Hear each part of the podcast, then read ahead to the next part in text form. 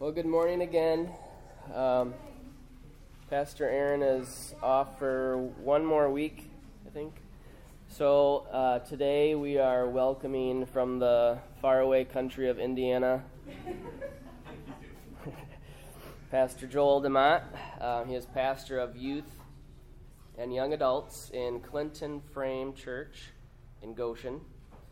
Uh, Joel and his wife have been married for 13 years and have four children Aaron, who is named after Pastor Aaron, Josiah, Matthew, and Molly. And uh, to give you perspective maybe on his theology, he's known Aaron since Aaron, or when Aaron had hair. Yeah. so, wow. Thank you so much. Thank you. Thank you. I was, uh, I think uh, Paul invited me to for a joke at Aaron's expense, and I don't know why the bald thing comes up so quickly, but right, it's right. It was low hanging fruit, and uh, that's that's what I went with. So. Um, good to be with all of you. Uh, I uh, come to you, as it was mentioned, from uh, Goshen, Indiana, which is where uh, Aaron and Janet lived previous to uh, coming up here uh, to West Michigan. But just to be clear, I am one of you. I was born here in Grand Rapids in the year of our Lord, 1984. Last year, the Tigers won the World Series, by the way. Lord. so, um, yeah, I'm here today to, you know, I, I don't I don't get the sense of what like I maybe I should listen to more of Aaron's sermons, but like I'm a pretty fun guy, uh, youth and young adult pastor. I will take everything that we do here today very very seriously. We're going into the Word of God, and that's always a really great opportunity. Uh, but I want to kind of uh, engage with you all. I want us to kind of go on a journey. And I know that you have all been in the Gospel of Mark. We're going to hit the pause button on Mark, and we are going to be um, in the fourth chapter of Ephesians today. Um, reason, a lot could be said about the book of Ephesians. Um, and we'll be beginning in verse 1, take the first few verses to kind of start our time together. And I have my clicker, so think that's, yes, nailed it. Um, so, uh, what, what we could say about the book of Ephesians to begin with is it's really a, a letter from Paul. We think, uh, yes, to the church in Ephesus, but likely traveled around as well, uh, calling followers of Jesus, early followers of Jesus, into their identity that was in Christ. Um, in the Greco Roman world, uh, you could identify yourself a lot of different ways with whatever uh, previous cult practice or religious organization or trade organization that you had been a part of. Um, uh, but here, Paul is calling the people of Jesus to identity in Christ, what that means to live into that identity, and the fact that um, their, their new identity is actually going to look different than some of the value systems of the surrounding culture, which that is following Jesus after all. That eventually, um, as we dive deeper into our relationship with, with Christ and begin to look more like Christ, to be transformed by Christ, that we will become a kingdom people operating under kingdom values and kingdom perspectives and necessarily that will come up against the kingdoms of this world, that there will be differences. And so um, we want to kind of explore that uh, this morning. So, with that said, we're going to go to the fourth chapter of Ephesians to begin, and it would be really helpful if I actually took my notes out. There we go. Um, so, Ephesians 4, beginning in verse 1, uh, Paul writes, I therefore, a prisoner for the Lord, urge you to walk in a manner worthy of the calling to which you have been called, with all humility and gentleness, with patience, bearing with one another in love, eager to maintain the unity of the Spirit and the bond of peace. There is no body, excuse me, there is one body and one Spirit just as you were called to the one hope that belongs to your call one Lord, one faith, one baptism, one God and Father of all, who is over all and through all and in all. Word of the Lord. Um, so this morning, uh, we want to we want to dissect this a little bit. We want to work through it. Um, first and foremost, we believe that Paul was indeed a prisoner uh, at the time that he wrote uh, to the church in Ephesus. And the whole idea here is um, though I'm in prison, this, what I'm about ready to share with you, is of primary importance. I could be, he, Paul could be going on about how he's having a rough time or how this whole prison thing is really cramping his style, but instead, he's like, as a prisoner of the Lord, regardless of my circumstances now, I, I belong to Christ. And because I do, I want to urge you, I want to, to walk in a manner worthy of the calling to which you have been called. Now, um, when we start talking about unity, the unity of the Spirit, which is where we're going this morning, um, there's a lot of definitions for unity or what unity can look like. And in my context, where I come from, uh, when I hear the word unity, I almost uh, I have like a little bit of a reaction. Um, so let me explain to you. Uh, really, let's begin first here by saying I do have a confession to make amongst all of you this morning. I feel that I'm in a safe place. I can feel your loving, warm presence with me this morning. So I'm just going to start with a confession. Um, I like banjo music. Uh, the gasps. Um, and uh, this is sort of a recent, more kind of a recent discovery for me. But a few weeks ago, uh, my father and I had the opportunity to go to a uh, Bela Fleck and the Flecktones concert. Some of you music heads, yep, that's a deep, that's a deep cut, but you know. Uh, so uh, it's been called uh, bluegrass jazz fusion. The labels kind of are hard. The, they're a, a, quartet, some of the most gifted musicians that I have ever heard in my entire life, uh, on their own. Some of the most gifted musicians. But when they come together, uh, they've been as a band together for now. They're celebrating 30 years uh, together. Um, something different happens. And, and, as I went to this concert with my dad, um, I, I, thought this was kind of a, an interesting. It was a vision for what we're talking about when we talk about unity in the spirit.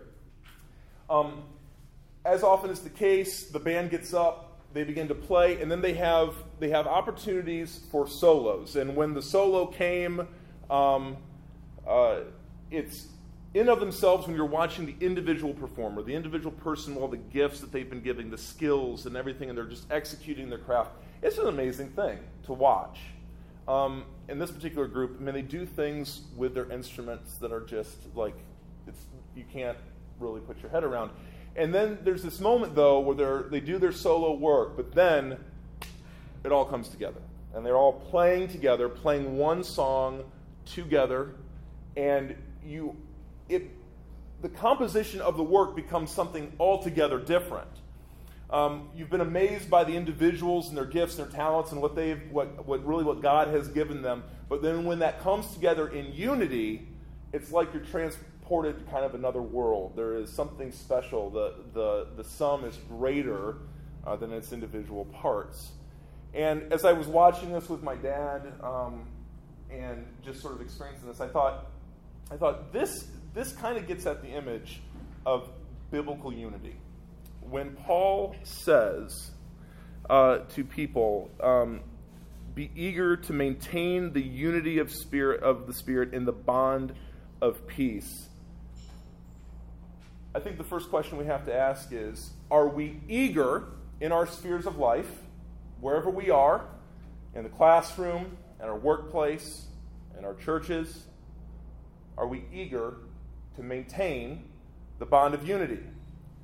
Uh, you don't have to turn. I, I have limited my news watching a lot recently. Uh, the TV is not on as much. Uh, news outlets, media outlets are not as frequent uh, on my radar screen these days because uh, I have found that, and this is not a, a secret, we are as a country perhaps more divided than we have ever been.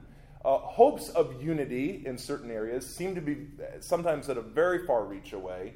And I have these uh, just experiences every one, once in a while of, if I can be honest, uh, a little bit of hopelessness that seeks in, a little bit of despair, a little bit of, of will we, just as a people, as a human race, find a way to, to communicate with each other, to talk with each other, to sit down at the table, even if uh, we come from different places. Is, is this possible? And then I remember, and, and I read in these words that Actually, it is through Christ and his Spirit that unity come.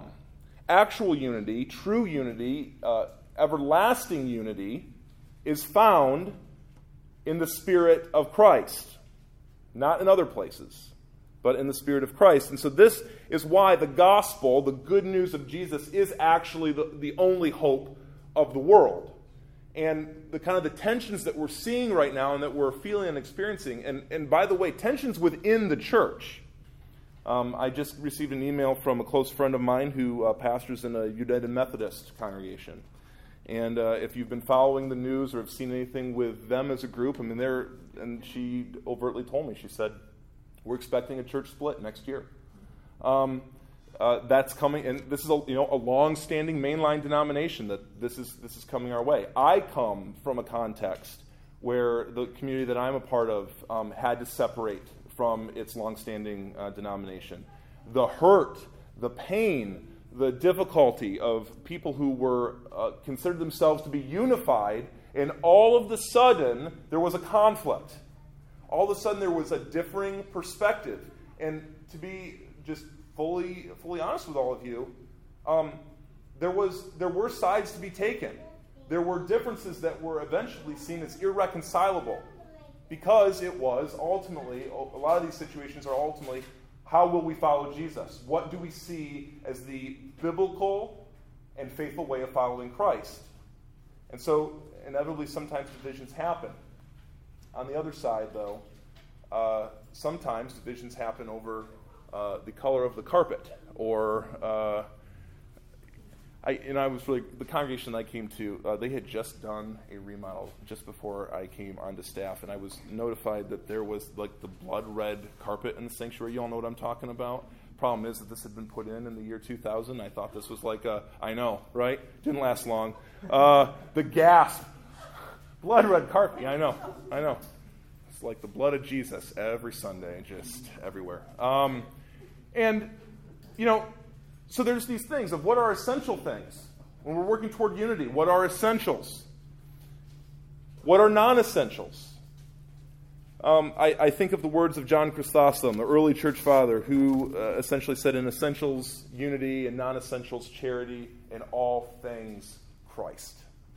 Uh, we want to find our, our being, we want to find our very identity rooted in the person of Jesus.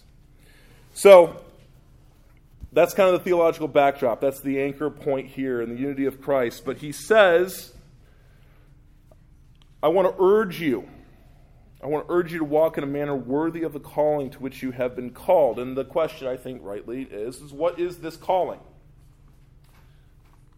Well, Ephesians 1 18, uh, we read, having the eyes of your hearts enlightened. This is Paul's hope. Said, I hope that you have this is that you have the heart, eyes of your hearts enlightened, that you may know what is the hope to which you have been called.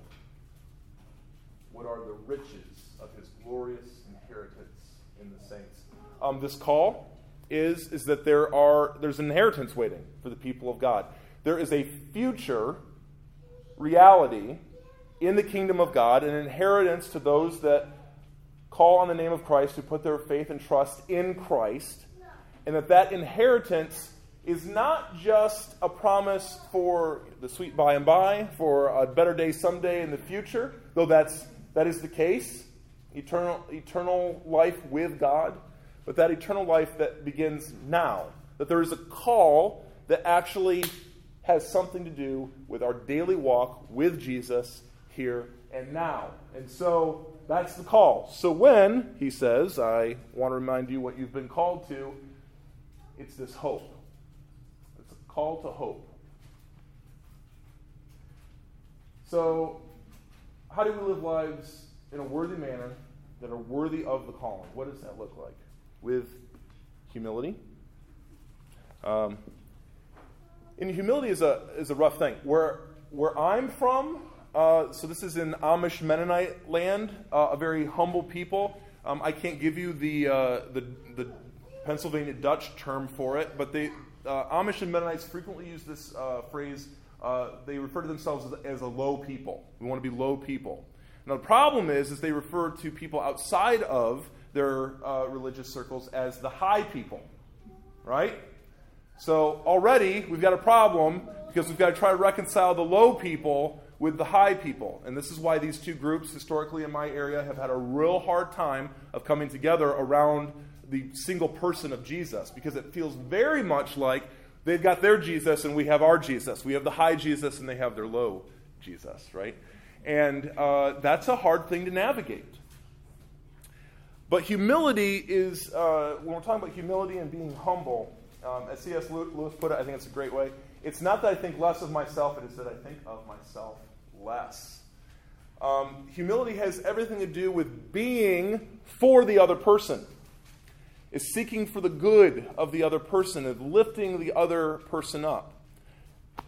Not putting ourselves down, not thinking less of ourselves. Um, the Christian tradition has this uh, unfortunate wing, I think, of like I'm just supposed to be this like you know, this kind of shriveled up, uh, you know, I'm just so glad that Christ has saved me, and I'm just not, I'm just not worth a, a lick, and uh, I could never do anything that's right. And but man, just thank thank God for Jesus. Well, yes, thank God for Jesus, but thank God for the Spirit of Jesus that dwells within those who put their trust in Him and gives us the ability to live out the fruits of the Spirit. Who gives us a call, a call that's that's worthy and that actually uh, propels us into a life that is purposeful, that gives, has meaning, um, that has value and beauty.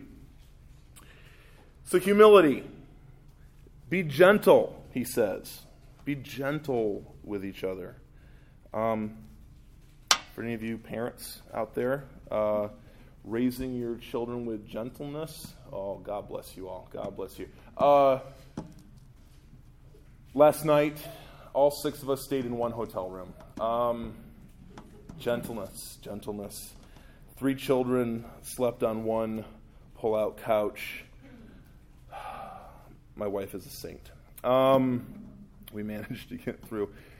But approaching each other with gentleness, um, with a desire to be, again, gentleness to be for the other person, right? All these characteristics that Paul is mentioning are leading up to how we get to unity being humble with one another, seeking the good of the other, being gentle with one another, um, looking to keep open avenues for conversation, for friendship, for brother and sisterhood. Um, patience, to be patient with one another. Other uh, translations uh, comes from the Greek word uh, long suffering, uh, patience. So that's an interesting term, but to suffer a long time with another person or to suffer with a relationship, to, to put up with things and to work toward a greater relationship and not to just to write somebody off at the first uh, chance that we get when uh, their perspective is different or they have a personality that doesn't quite vibe with ours.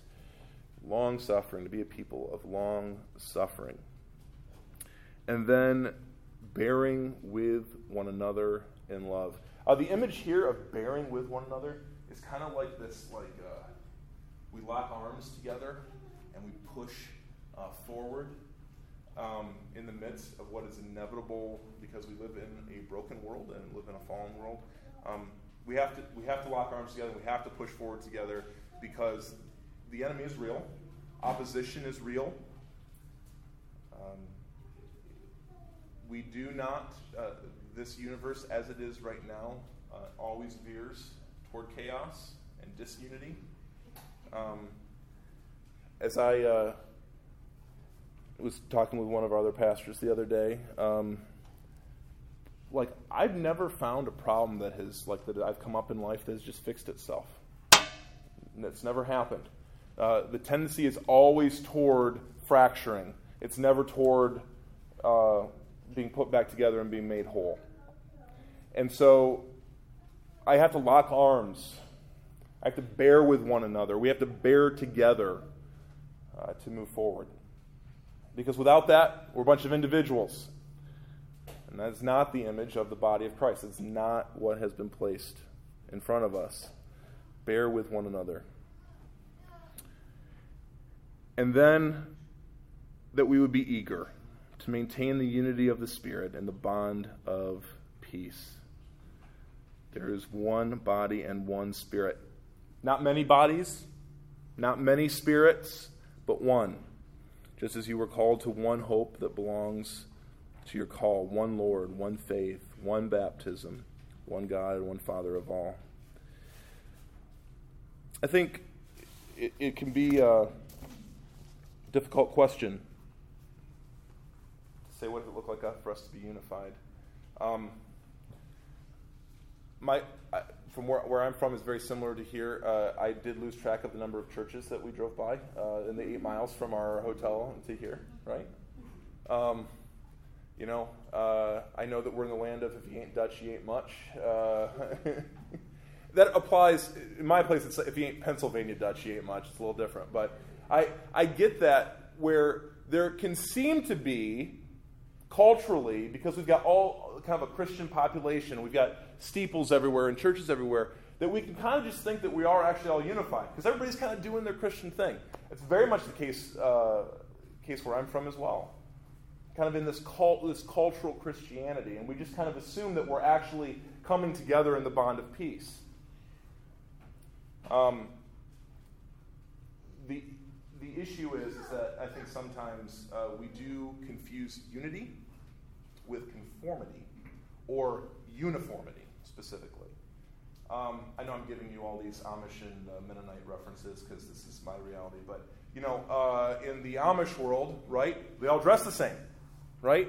Because that is demonstrating that they are together, right? Outward appearance, same thing.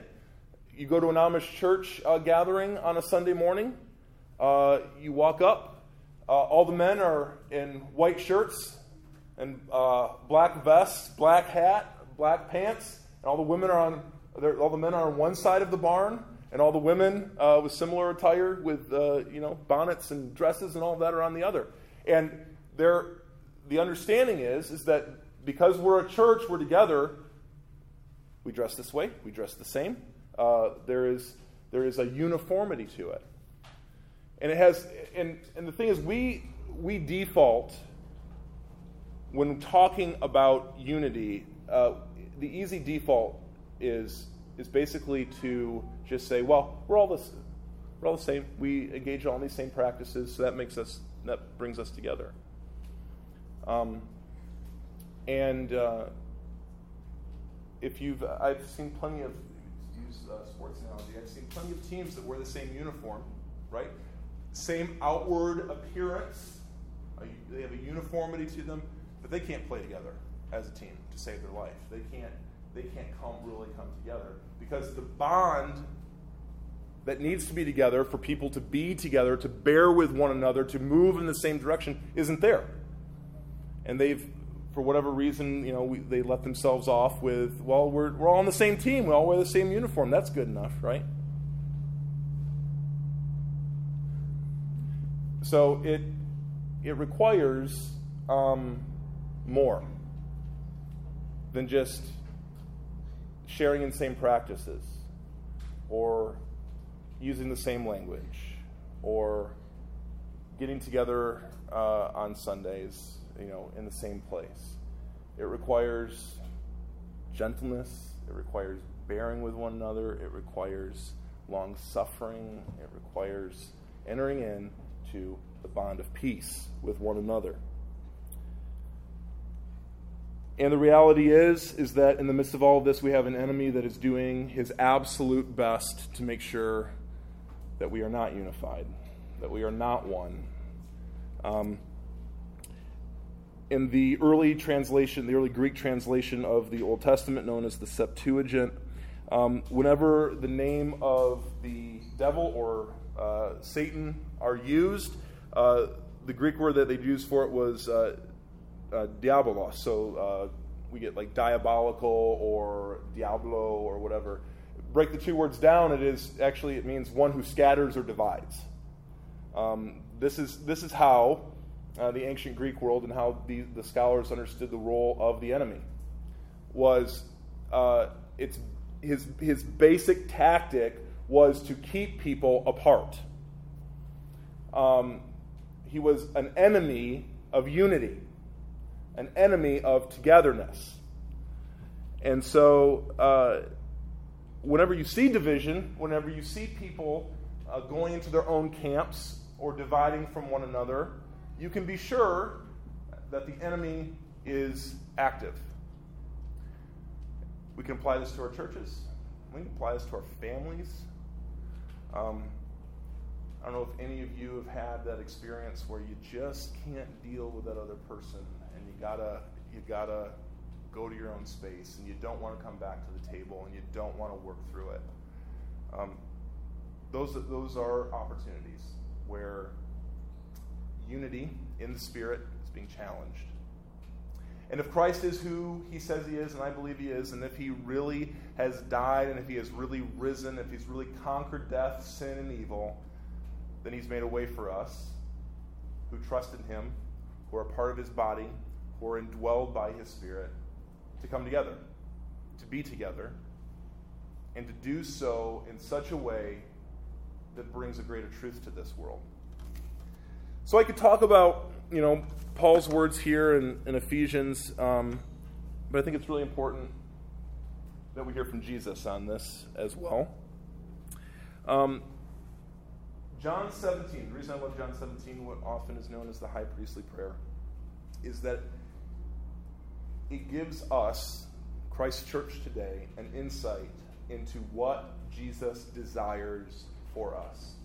Sometimes we can read, you know, what he had to say to the apostles, and we have to kind of apply, you know, his disciples, and we have to kind of apply the truths that he um, gave to them, and say, okay, what what is our role in all of this today? But here, we hear from Jesus uh, in a in a different way. So as he's uh, he's in John 17, uh, verse tw- beginning verse 20, uh, Jesus is praying over his disciples. And he says, I do not ask for these only, that is his disciples, but also for those who will believe in me through their word, that they may all be one, just as you, Father, are in me, and I in you, that they may also be in us, so that the world may believe that you have sent me. The glory that you have given me, I have given to them, that they may be one even as we are one. I in them, and you in me, that they may become perfectly one, so that the world may know that you have sent me and loved them even as you loved me. Apparently, a key to the gospel truth to people in this world knowing Christ knowing who He is, knowing His love. A key point to all of that, the ability for this world to know that, is that His people are unified in the Spirit. They are together. I know we've got a lot of differences between us. I know we come from different places. We have different stories. Um, the broader church, certainly the case. But in a world that's so uh, seriously divided right now and is looking for peace. Um, Jesus says, My hope, God, is that the people that come to faith in me by the testimony of these early disciples, that's you and I sitting here in this room today, um, that we would.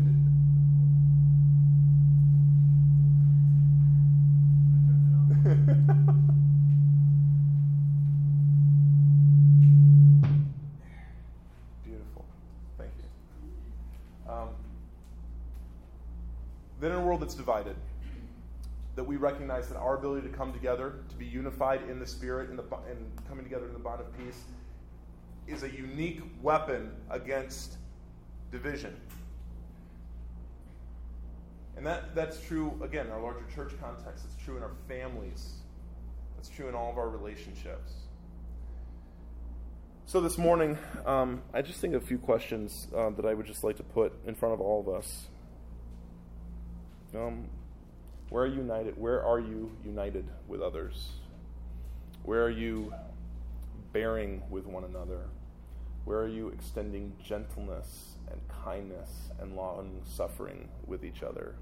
Where do you have opportunities to do that? Maybe, maybe there's been a gap there where you've had the opportunity and haven't seized it yet.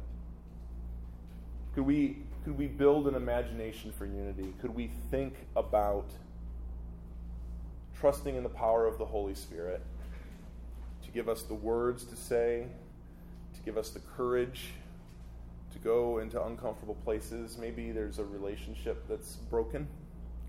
Uh, maybe there is uh, some sort of uh, dysfunction in a relationship that you have. It might be with another brother and sister. It might be uh, with someone who doesn't know Jesus. But ultimately, friends, we've been given the spirit of unity. And I hope, um, my prayer is, is that we can become a people that are eager to live into the calling that has been put before us. Jesus has called us to be together just as he and the Father are together. That's a big call. That's a that's a powerful call. But Christ thinks it's possible. And it's what he has asked for us as his people. So this morning my prayer is is that we would come together as a church, that we would find ways for unity, that we would love each other well, and that in the midst of that, that Christ would be proclaimed, that the gospel would be known because we love each other well, because we come together well, and that that will be an antidote to a world that is so badly divided and is in desperate need of a Savior uh, to bring it together again, to fix it. Let's pray together. Heavenly Father, I thank you for uh, your word. I thank you for your call uh, that's before us. Lord Jesus, um, I pray for my brothers and sisters this morning. Where, wherever we are not united, wherever there is uh, maybe a spirit of division or a, a, a fractured relationship, God, I just pray by your power, by your spirit, that that would be healed. Um, that togetherness, that oneness, that unity would be possible. And God, where we have to discern, where, where there are clear differences, God, would you give us the grace to navigate those things as well? Give us wisdom. Give us strength. Lord, we desire to be your people in a world that is uh, scattered and fractured and divided would you just show us how to love others well? Would we uh, just eagerly pursue after the calling that you have put in front of us? May we rest in you as we uh, step out in faith.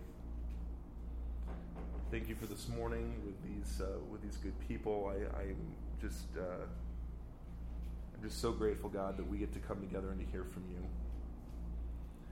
So thank you for your grace. Thank you for your mercy. Thank you for your gospel, the good news that you have uh, died to sin. You've overcome it. You are the victor. May we put our trust in you and you alone. It's in your good name we pray.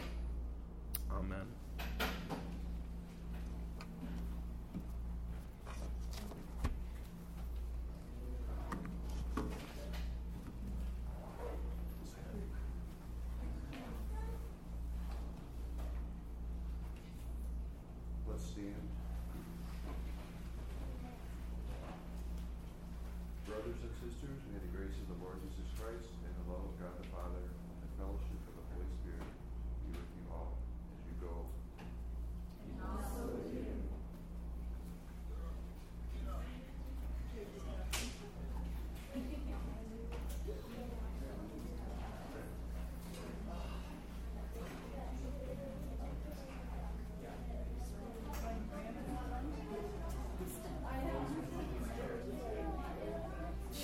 Flaming Sparrow.